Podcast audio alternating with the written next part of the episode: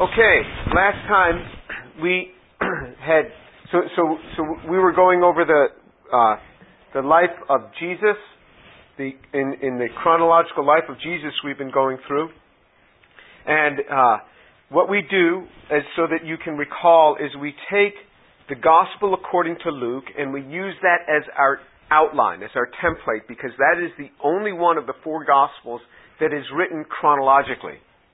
And then we take an instance from that and we may look at the other Gospels because the other Gospels may have taken something that's just briefly mentioned in Luke and expanded upon it. Or there are places that Luke doesn't ever say that he, he records everything, but he just says that what I have recorded is in chronological order. He tells us that in the beginning of his Gospel. And so there are some places where he doesn't record something, but they obviously fit in. Now, this is not Jim Tour's chronology of the life of Jesus. This is actually A.T. Robertson's, and so he, he was a scholar that pulled this together, and many scholars have used this over, year, over the years.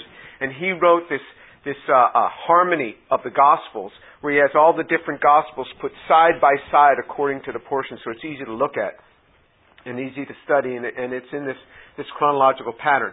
So last week we finished up on talking about the uh, different parables, and the parables are noted in in uh, actually in in um, uh, in three of the Gospels. These parables are noted, and let me just give you a one sentence summary for each one of the parables. There were nine parables. Again, not it's kind of hard to count exactly how many parables there were because some people put two of the different things together. And, but in any case, I counted nine and, and, and uh, following A.T. Robertson's uh, outline there. So let me give you a one sentence summary. But as you recall, we, this is a long day. We are still in this same day. In this day, Jesus healed a man who was who who had a demon, but he was also couldn't speak. He was a, a mute, demon possessed man. The Jews said that only Messiah would be able to heal such a person. Jesus came along, healed him. They had to rationalize this. The crowd started saying, Is this indeed the Messiah? Because you taught us that only Messiah would be able to do this. And the Jewish leaders said the only reason he was able to do that is because he himself, Jesus himself, is filled with a demon. Not just any old demon, but the prince of all demons, Beelzebul. So they had to come up with some rationale how he could do this. And because of that, Jesus proclaimed upon them the unpardonable sin. That is not a sin that we could ever commit today because that was a sin coming against the Messiah when he was physically present and saying that he was demon possessed. He proclaimed upon them the unpardonable sin and he started then teaching differently. He, the ministry of silence began all on that same day. The ministry of silence means that he spoke only clearly to the disciples, no more to the Jewish masses, never again. He spoke only in parables. We read that it says in multiple Gospels, from that day he started speaking only in parables. It was a shock to his disciples. He only spoke in parables from that day onward, but he would in private speak to them and tell them what those parables meant because he said, It's for you, my disciples, to understand, no longer for the masses. To them, they're going to hear and not understand. You will understand, and the things that you don't, I'll clarify for you in, in private. He also talked about the proclamation how there would be family changes, how the body of believers will mean more to you than your blood family. He talked about how no longer this would come through blood descendancy from Abraham, but through something different, through a relationship with God. All of this he proclaimed on that day. So it was a long day. Then he spoke these nine parables telling what the new kingdom would be like. He himself described this as the mystery kingdom. Jesus himself called this, as we looked at last time, called this the mystery kingdom. Uh, the epistles, numerous times, calls this the mystery kingdom, meaning something that was not spoken of in the Old Testament, only revealed in the New Testament. And the revelation came because of the decline because of, uh, uh, of the proclamation of the Jews that he was demon possessed. Jesus then proclaimed upon them the unpardonable sin. And then not just the church, but Christendom is this new mystery kingdom. It is broader than the church. Church is part. The church is part of Christendom. Within Christendom, there are believers and unbelievers in Christendom. People who name the name of Christ are not all saved. And that's the only way you can read these, these uh, uh, parables as we went over in detail last time, but here's the one sentence summary. The first parable was the parable of the sower. The sowing of the gospel seed throughout the age with differing responses. That's what there would be. The second was the seed growing of itself. It has an inherent inner energy to spring up and grow that is inexplicable. And this is what I'm talking, what I talked about last time, which to me is the most amazing thing about this mystery kingdom. I go in, I talk about Jesus died for your sins, He was buried, and He was raised from the dead, and people get saved. I mean, just this simple message. It never changes. It never loses its power. And if we try to philosophize around it and, and think, well, I'm not going to talk about the resurrection because that's kind of confusing, that's a big mistake. You speak about the death for your sins, the burial and the resurrection, and people will get saved. Happens all the time. I see it all the time. That is the inexplicable thing in the mystery kingdom. The man planted the seed, he went to bed, he woke up, and it's growing. And how it happened, he didn't know. This is exactly what happens in the mystery kingdom. The tares, the third one, the tares. In other words, the true sowing will have a false counter sowing by Satan himself, and that is evident as the plants mature. You can tell the ones that are true from the ones that are not. The fourth one is the mustard seed. The mystery kingdom will assume massive proportions, and and uh, uh, these it, it will become so massive it will be filled even by ungodly agents, and you see that within Christendom. The leaven, the kingdom will be marked by doctrinal corruption. Three doctrinal corruptions in the three branches. Um, the, the hid treasure, a remnant uh, of, of Israel will be drawn in. That's the hidden treasure. The pearl, that's the Gentile believers that will come in. So the new kingdom is going to have both Jews and Gentiles in it. The net, the dragnet. The age will come when the judgment will come and the Gentiles will be brought in and they will throw away the ones that are not believers and keep the ones that are believers. And the ninth one was the householder, meaning that he who understands the Old Testament will have a greater breadth of understanding uh, uh, of both the Old and the New. Okay, so let's move on into the next portion. And we're going to read this particular portion. It's certainly noted in Luke tells us this is the next thing that happens, but let's read it in Mark because Mark is a bit more, more clear on this. He, he expands more on it. Mark chapter 4 verse 35. So after he speaks to the masses, tells these parables, he goes and he explains privately to his disciples, this is all the same day.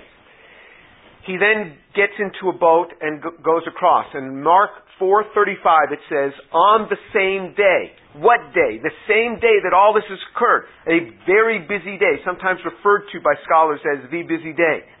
Uh, on the same day, Mark 4:35, when evening had come, he said to them, "Let us cross over to the other side." Now when they had left the multitude, they took him along in the boat as he was. Other little boats were also with him. And a great windstorm arose, and the waves beat into the boat so that it was already filling. And he was in the stern asleep on a pillow. And they awoke him and said, Teacher, do you not care that we are perishing? Then he arose and he rebuked the wind and said to the sea, Peace, be still. And the wind ceased, and there was a great calm. But he said to them, Why are you fearful?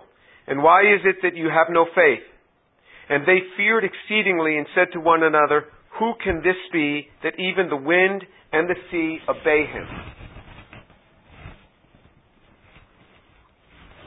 So, this is the portion. Now, now, what's interesting here, he says in 435, on the same day when evening had come. So, it's been a busy day, evening is now coming. So it's about 6 p.m., evening is coming, and they go out into the Sea of Galilee to go to the other side. Now, what is known even today in the Sea of Galilee, you, when you go there, you will see these high mountains on the north. Those are the Golan Heights. You see these high mountains that, that are on the east side, those are now, that, that's uh, Jordanian territory now, very high mountains, and these rolling hills on the east side. So the whole northern portion of the Sea of Galilee is two mountain ranges on, on, on two of the sides. Another side is, is uh, rolling hills. And these windstorms can just come right down the mountains very quickly, very suddenly, even to this day. I mean, the geography is still the same. It's the sea, same Sea of Galilee is there. And Today, you will find Israeli police boats in the water there so that when one of these windstorms is totally unpredictable comes down, they are there and they will go out in these bigger boats and bring in a lot of these pleasure boaters that are out there and guide them in because these can come on quite suddenly. That's apparently what came upon them at this time. Now remember, several of these men, uh, uh, like Peter, like Andrew, were fishermen. Not all of them were fishermen. Not all of these twelve. About four or five of them were fishermen. And so they understood the water. Fishermen really understand the water. It is different being with fishermen that go out every day in the water than being with pleasure boaters. These, these uh, fishermen really knew what they were doing, and they go out, and it says that that uh, on the same day when evening had come, he said, "Let's cross to the other side." Now, when they left the multitude, they took him along in the boats as he was, and other little boats were with him. That's because these boats only took about four, maybe five people. So you'd need about generally three boats to bring across Jesus and the twelve.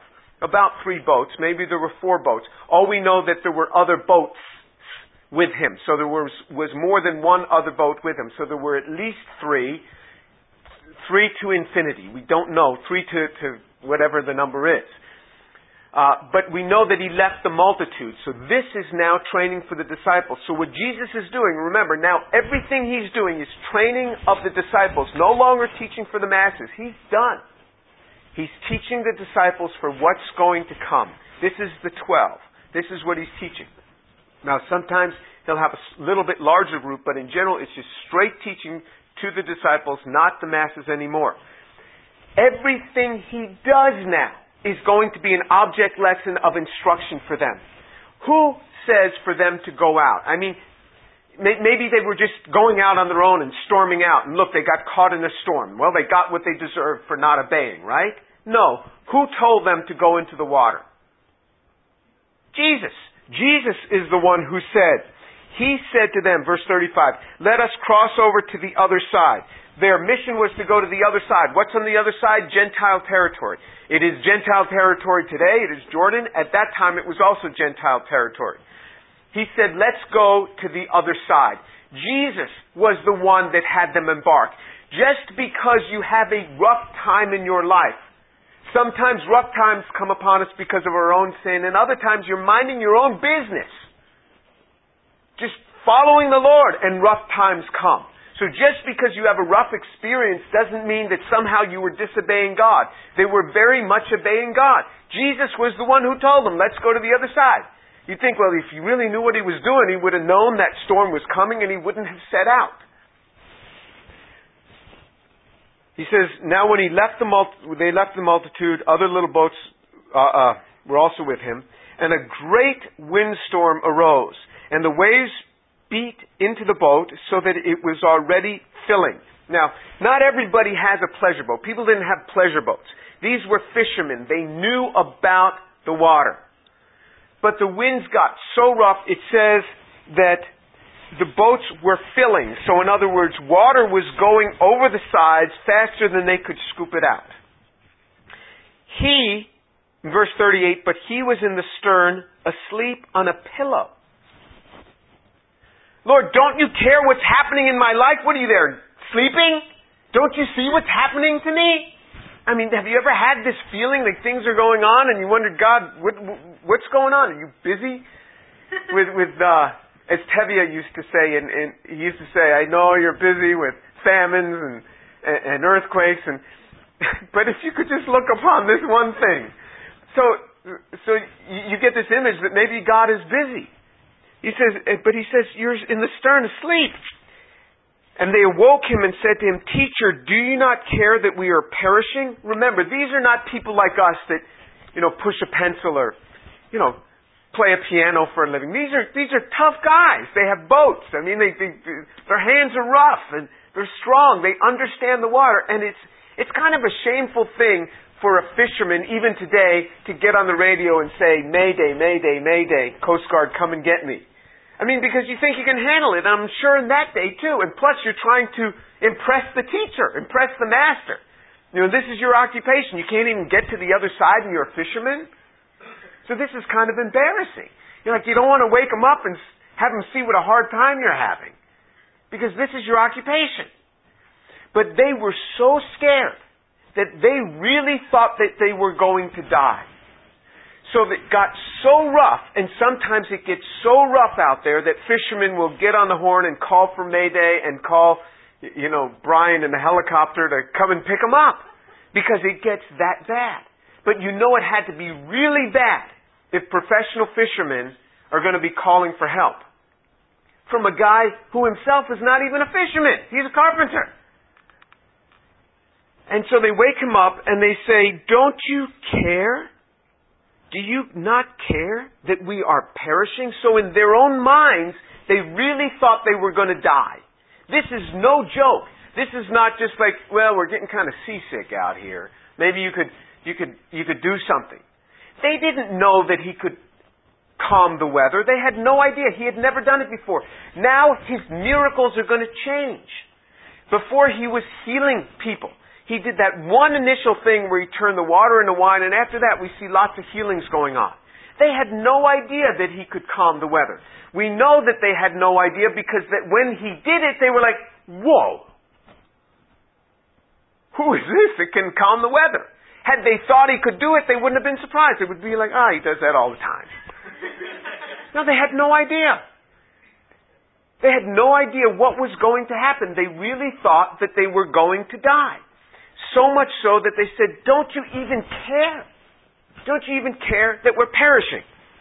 It says, Then he arose, he rebuked the wind, and he said to the sea, Peace, be still. And the wind ceased, and there was a great calm. But he said to them, Why are you so fearful? That word fearful is cowardly. Why are you so cowardly? How is it that you have no faith? And they feared exceedingly. That word in Greek is not the cowardly word. That is the reverent fear. The fear and awe. And they feared exceedingly and said to one another, Who can this be that even the wind and the sea obey him? You see, they had no idea he could do this. This is a new type of miracle. He is showing them. He could well have told them as they're going across, he, he could well have said, Look, guys, I just want you to know I can calm the weather if I wanted to. If there were a storm, I could, I could, I could just tell it to stop. He could have told them that. Maybe they'd have believed him, maybe not. But he had them experience it. God could tell us, God could head off all sorts of problems in our lives. But God allows problems to come on us so that when we get deliverance, we're like, Lord, you can really, really do this. I mean, this isn't just you telling me you can do this. You did this in my life. And so what the Christian life is, it is a series of one trial after another and God delivering from one trial after another, after another, after another, so that when you become older, you're like, I have seen God do this for me tons of times before. He will do it again. My God will take care of me. My God will take care of me.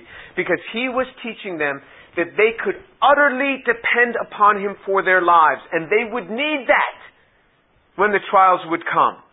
They were going to need that. Now, some of them died early on, like James died early on. Others of them never had to die. John never had to die. He was persecuted for his faith. He was banished to an island, uh, uh, but he never had to die. It was only the other ones had to die. Everyone that fled from him at the cross had to die for themselves to see that they were willing to die for him. John was the only one who was there at the cross. He fled, but he came back. Remember, he was there with the Marys that were there. And uh, uh, uh, so he was the one that never had to die because he had already proved his allegiance to Jesus. He knew in himself he had done that. But you see that they could utterly depend upon him. He demonstrated that to them. When they lived through this, they were far more confident about their ability to sustain them than they would have been had they not seen this. And it was a miracle that, you know, he calmed the weather, but now it says, I mean, there's another miracle. It says, he says, peace be still, and the wind ceased, and there was a great calm. I mean, so great that poof, the, the water just turned like glass. Totally flat. A great calm. It wasn't like, you know, over a period of 30 minutes, it just kind of, you know, things kind of calmed down. No, it just turned like glass.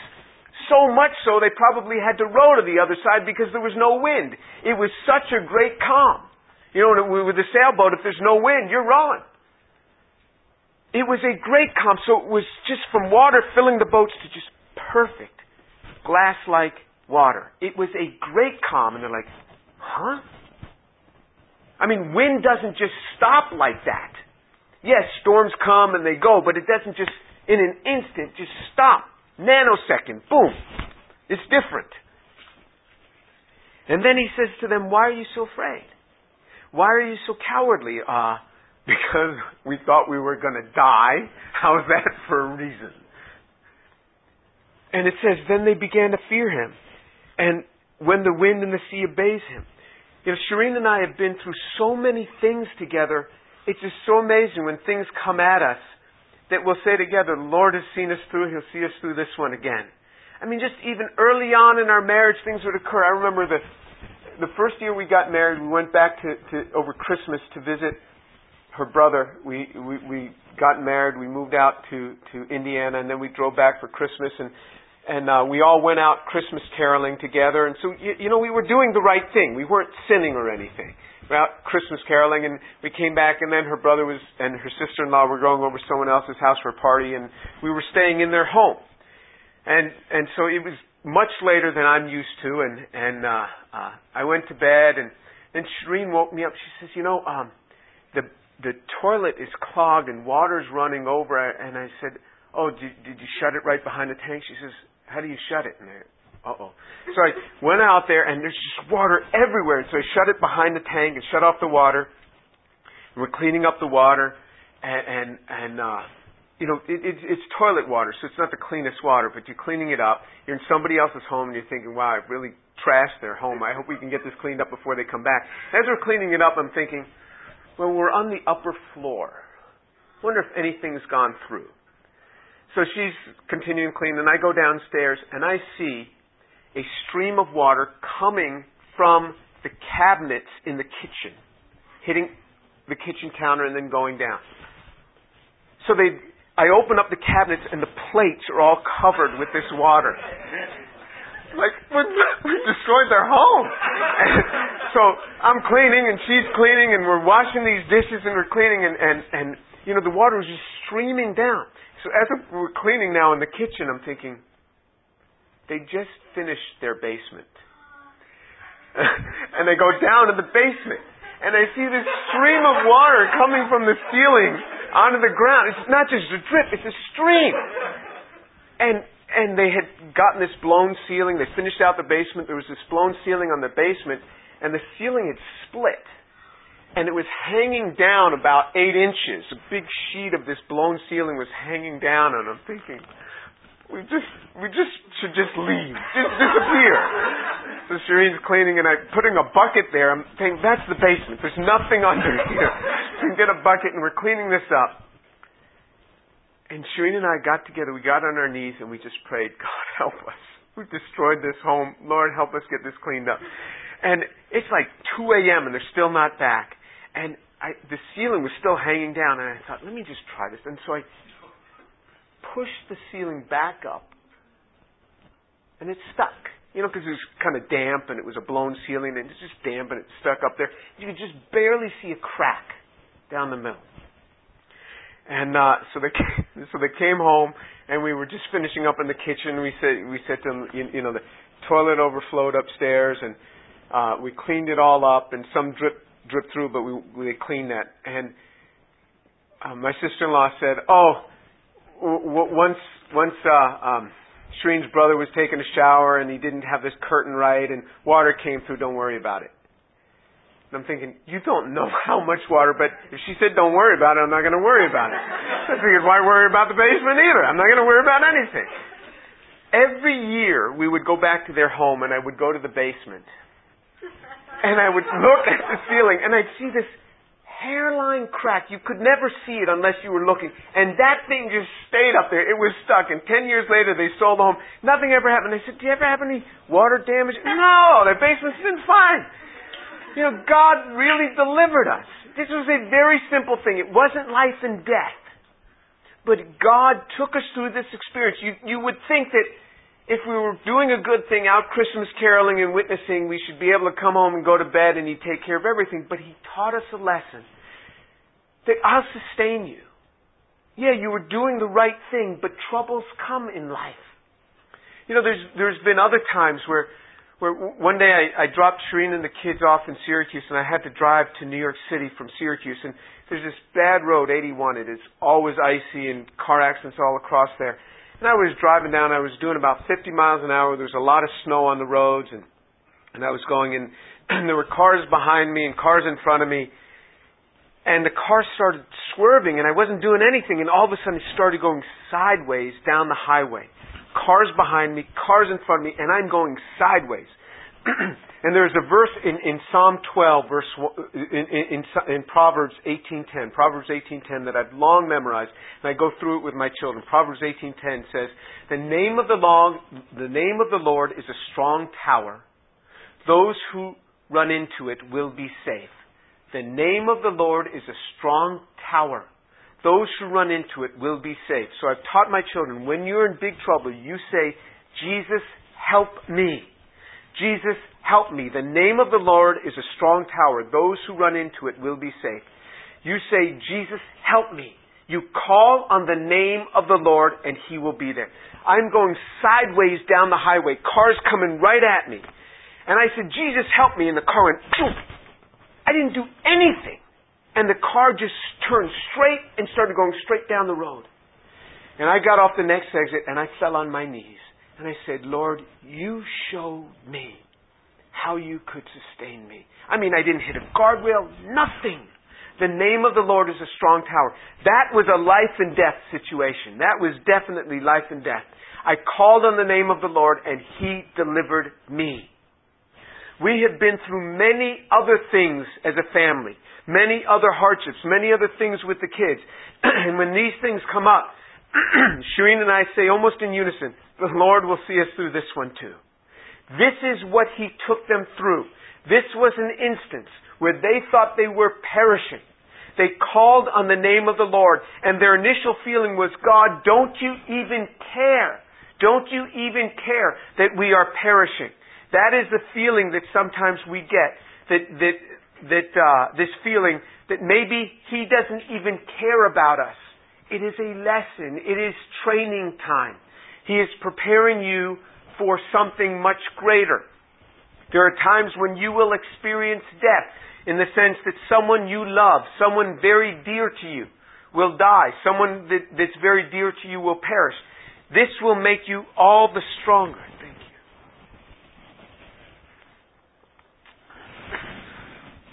you. this will make you all the stronger when you when you go through something like this. This is the preparation. This is exactly what he did with his disciples. And now we will experience as we go through the rest of Jesus' life. He's a little more than a third of the way. He's between a third and a half way through his, his three and a half year ministry at this point. We are going to see that every training from now on is a training for the twelve to prepare them for what's to come. And it's remarkable training, and we'll look at it within that context of how does he do training. Even the way he casts out demons will change because he's teaching them something. The way he deals with things will change because this is the mystery kingdom. In the new kingdom, this is how you are to move. This is what's going to happen. Now we're in this amazing teaching period uh, uh, of, of this part of the life of Jesus, and we'll pick up on this next week. Let's pray.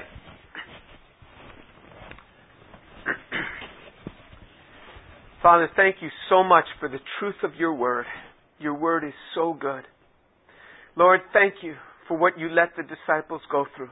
As it was a teaching to them, it is a teaching also to us. Father, I pray for these young people that you would so cause them to learn from the things that they go through, to learn how you will sustain them, to learn how you will see them through. Father, I pray for your grace to abound upon their lives. Father, draw them to you. Father, work in their lives. And Lord, as we go through the ministry of Jesus and how he is now teaching about how they must operate in the mystery kingdom, how to do ministry, Father, I pray that we would learn from this. Father, continue to open up their hearts. Make them open to you in the name of Jesus. Amen.